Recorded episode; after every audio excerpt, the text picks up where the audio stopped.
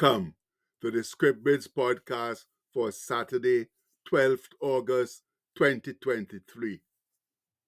Our bit today comes from 1 Samuel chapter 2, verse 1a, which says, And Hannah prayed and said, My heart rejoiceth in the Lord, mine horn or strength is exalted in the Lord.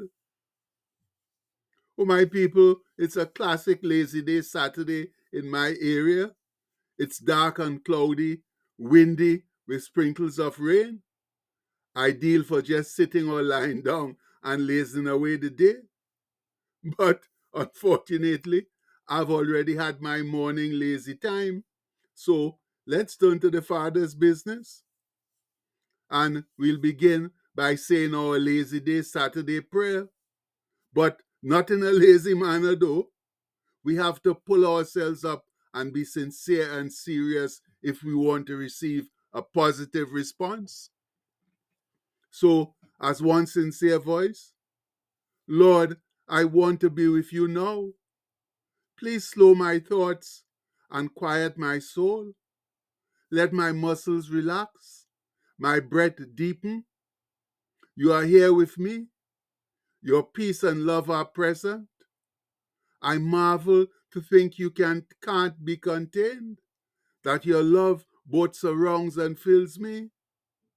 Thank you for this tenderness, Lord. I praise you for your unceasing nearness. And please increase my awareness of you today, that I may know you all the more. Amen. And friends, it's amazing how that simple soul searching prayer always affects me more than I expect. I guess because it opens up my spirit to the true nearness of God and shows how easy it is to connect with Him if we truly desire to do so. And since it seems like God spared our lives today, we'll continue talking about the prophet Samuel the first of the great Hebrew prophets after Moses, and the last judge of Israel. For after him, kings reigned over Israel, starting with Saul, whom Samuel, Samuel anointed. Now, yesterday we saw Samuel's mother, barren and socially despised for her unfortunate condition, sincerely prayed to God with bitterness of soul and sore weeping for a man child, whom she promised would be the Lord's servant all his life. And the Lord granted her petition, not only with Samuel, but with three sons and two daughters. Yes, that's the overwhelming generosity of our great God. And Hannah kept her vow to God. For when Samuel, Samuel was about three years old, she went to Eli the priest with a sacrificial bullock and gave him into the Lord's service. And she said to Eli, O my Lord, as my soul liveth, my Lord, I am the woman that stood by thee here, praying unto the Lord. For this child I prayed, and the Lord had given me my petition which I asked of him. Therefore also I have lent or granted him to the Lord, as long as he liveth, he shall be lent to the Lord. And he worshiped the Lord there. And that's 1 Samuel 1 26 to 28. No, that was an, an incredibly brave and faithful move by Hannah, for she had promised that if God gave her a son, she would place him in the Lord's service for all his life. And she faithfully kept that vow. Unlike so many of us who plead with God to do stuff for us and make all sorts of promises, but then never follow through with our promises. Remember, though, as Cousin Sol says in Ecclesiastes, the Lord has no pleasure in fools or those who don't keep their promises. It's better not to promise than to promise and not pay. And you can find that in Ecclesiastes 5, verses 4 to 5. But you know something, friends?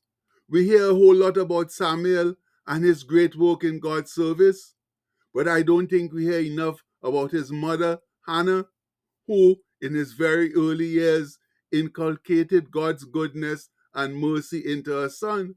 Just like Mary, Jesus' mother, disappeared from view for most of his later life, but was very instrumental, instrumental in raising him to be the man he became. And just like Mary, Jesus' mother waxed poetic and emotional in song that we call the Magnificat after hearing about her impending, impending pregnancy with the Messiah, the Son of God, which you can find in Luke 156. Likewise, Hannah raised up her voice in praise and thanksgiving with this song after God's miraculous gift of motherhood. The good book tells us, and Hannah prayed and said, My heart rejoiceth in the Lord. Mine horn or my strength is exalted in the Lord. My mouth is enlarged over or smiles at mine enemies, because I rejoice in thy salvation. There is none holy as the Lord, for there is none beside thee, neither is there any rock like our God. Talk no more so exceedingly proudly. Let not arrogancy or arrogance come out of your mouth. For the Lord is a God of knowledge, and by him actions are weighed. The bows of the mighty men are broken, and they that stumbled are girded with strength. They that were full have hired out themselves for bread, and they that were hungry ceased or ceased to hunger, so that the barren had borne seven, and there's a reference there to Psalm 139. And she that hath many children is waxed feeble. The Lord killeth and maketh alive. He bringeth down to the grave and bringeth up. The Lord maketh poor and maketh rich. He bringeth low and lifteth up. He raiseth up the poor out of the dust and lifteth up the beggar from the dunghill to set them among princes and to make them inherit the throne of glory. For the pillars of the earth are the Lord's, and he hath set the whole upon them.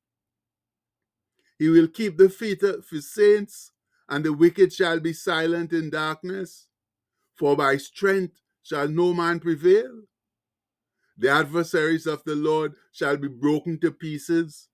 Out of heaven shall he thunder upon them. The Lord shall judge the ends of the earth, and he shall give strength unto his king, and exalt the horn or strength of his anointed. Whoa! And that's 1 Samuel 2, verses 1 to 10. Oh, my brethren, that's just another great song and poetic masterpiece to be found in the Bible, God's everlasting word. And that's why it's still the most important and best selling book in the universe. And the scholars explain that Hannah, in her psalm, owes her strength and newly found success to the Lord's provision for her. In her psalm, verses 1 to 10, she praises the Lord for giving her victory in the issues of life. And know, my people, how many of us sincerely praise the Lord when He gives us obvious victory in the issues of our lives? Eh?